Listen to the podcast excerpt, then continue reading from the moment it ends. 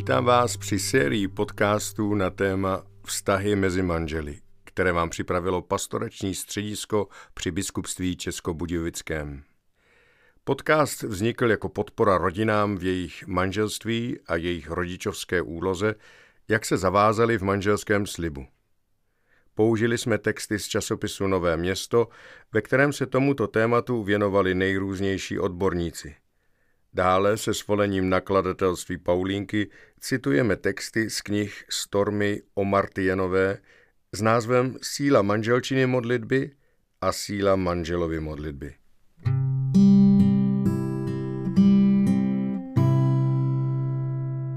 Šestý díl je vzat z časopisu Nové město číslo 9 lomeno 2015 a je nazvaný Puklá váza.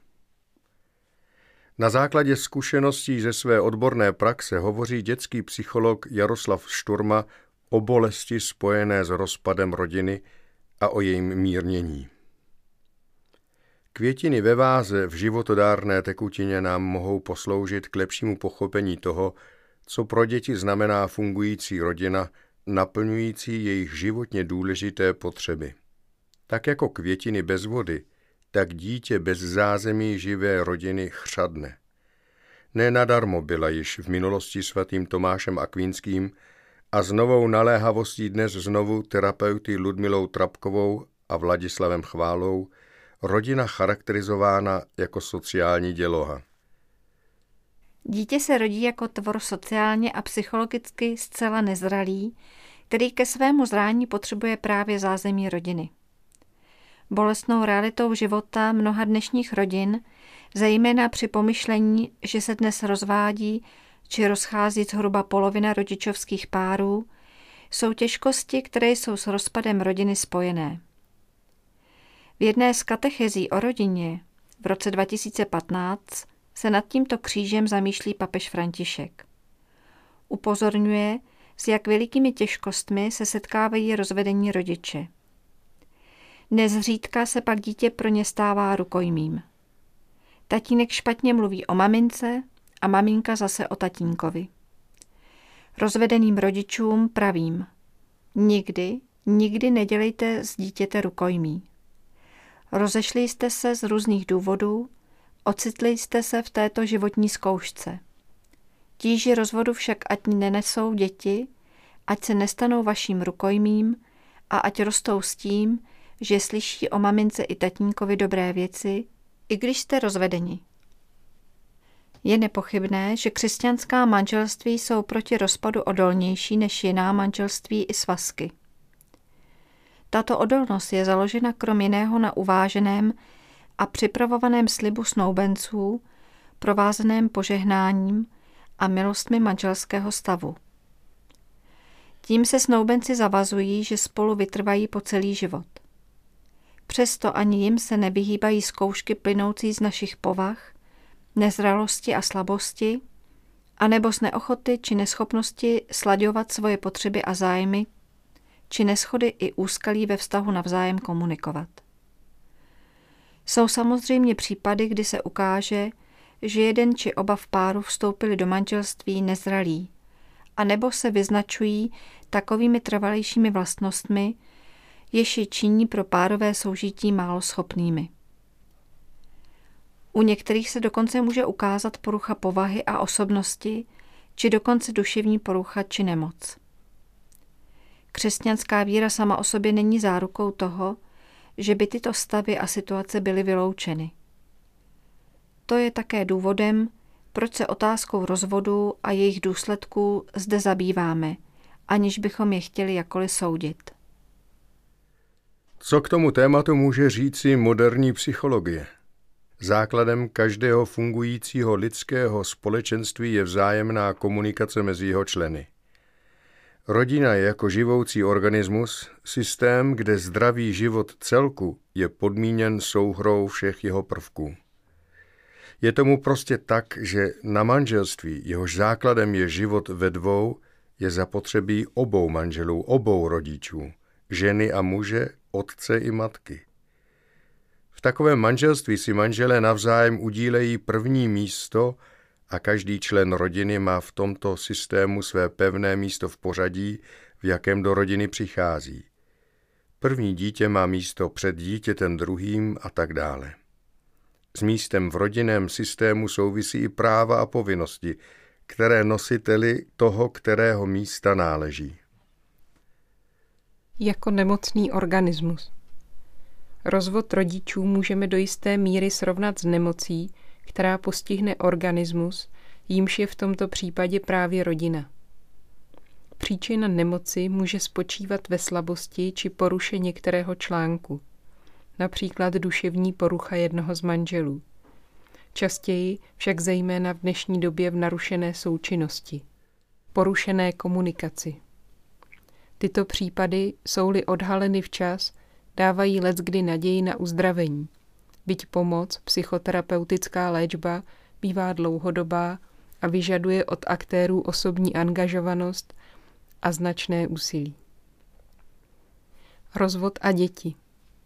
Dnes se však chceme zastavit nad případy, kdy už dochází k rozvodu. Náš právní řád vyžaduje, aby ještě před rozvodem rodičů byly upraveny výchovné poměry rodičů a dětí. V některých případech, kdyby tyto vztahy byly včas a jasně určeny, by možná ani k samotnému rozvodu nemuselo dojít. Upravit výchovné poměry lze v nutných případech i zatrvání manželství. Děje se tak buď dohodou rodičů, dosaženou třeba i za pomoci tzv. mediace, odborného zprostředkování mediátorem, psychologem či manželským poradcem, anebo rozhodnutím soudu, nelze-li dosáhnout dohody přijatelné pro obě strany. Z psychologického hlediska dáváme přednost dohodě mezi rodiči, která ovšem nesmí být vynucená, neboť by nejspíš neměla dlouhé trvání. Bývá pro děti menším zlem než měsíce a léta táhnoucí se spory, kdy se vždy ta strana již nebylo vyhověno odvolá, lec kdy do nekonečna. V těchto případech žijí často děti v napětí a v provizoriu. Vycházíme z toho, že děti zpravidla mají rády oba rodiče. Kdyby bylo po jejich, obvykle by rozvod rodičů nepřipustili. Stojí tedy za to vyčerpat skutečně v zájmu dětí všechny možnosti, které by vedly k uchování celé rodiny. Samozřejmě v mezích, jež spočívají v zachování určité osobní integrity každého z členů rodiny. Zde zejména rodičů. Děti totiž potřebují oba rodiče, matku i otce. Krátce řečeno, dítě se identifikuje v průběhu rodinného soužití s rodičem téhož rodu, jako je samo, dcera s matkou, syn s otcem, a navíc na modelu, podle něhož rodič téhož rodu jedná se svým manželským partnerem, učí rozumět druhé polovině lidstva a vycházet z ní. S ohledem na přirozené rozdíly mezi ženami a muži, například kojení, i na tradiční rozdělení rodičovských rolí, jež zahrnuje zejména silně převažující péči matek o malé děti, bývaly donedávna malé děti svěřovány skoro výlučně do péče matek. Tato tendence je poněkud oslabena, přesto však je osm dětí z deseti svěřováno při rozvodu do péče matky a otci bývá stanoven styk zahrnující obvykle polovinu víkendů, některé všední dny a poměrnou část prázdnin a svátků. Stále častěji je ve hře otázka střídavé péče rodičů, některými prosazovaná jako zcela přednostní.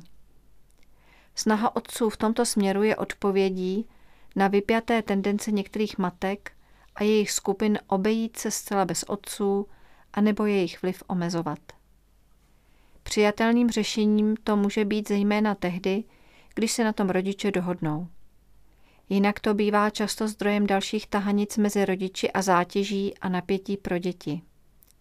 Ty se pak musí v pravidelných intervalech mnohdy se všemi věcmi, učení, stěhovat z prostředí do prostředí, měnit kamarády v sousedství, bydlišť a tak dále. Není divu, že někdy jsou pak děti z takových řešení, jež sledují v prvé řadě zájmy rodičů, unavené a stěžují si na časté pendlování. Je žádoucí, aby pro střídavou péči byly vytvořeny náležité předběžné podmínky. Toto řešení by mělo respektovat dosavadní vývoj vztahů dítěte s rodiči. Opatrnost i na místě u malých dětí dosud v převážné péči matky. Dítě, zvláště malé, by nemělo být vystaveno dalekému častému cestování. Nemělo by měnit školku a školu.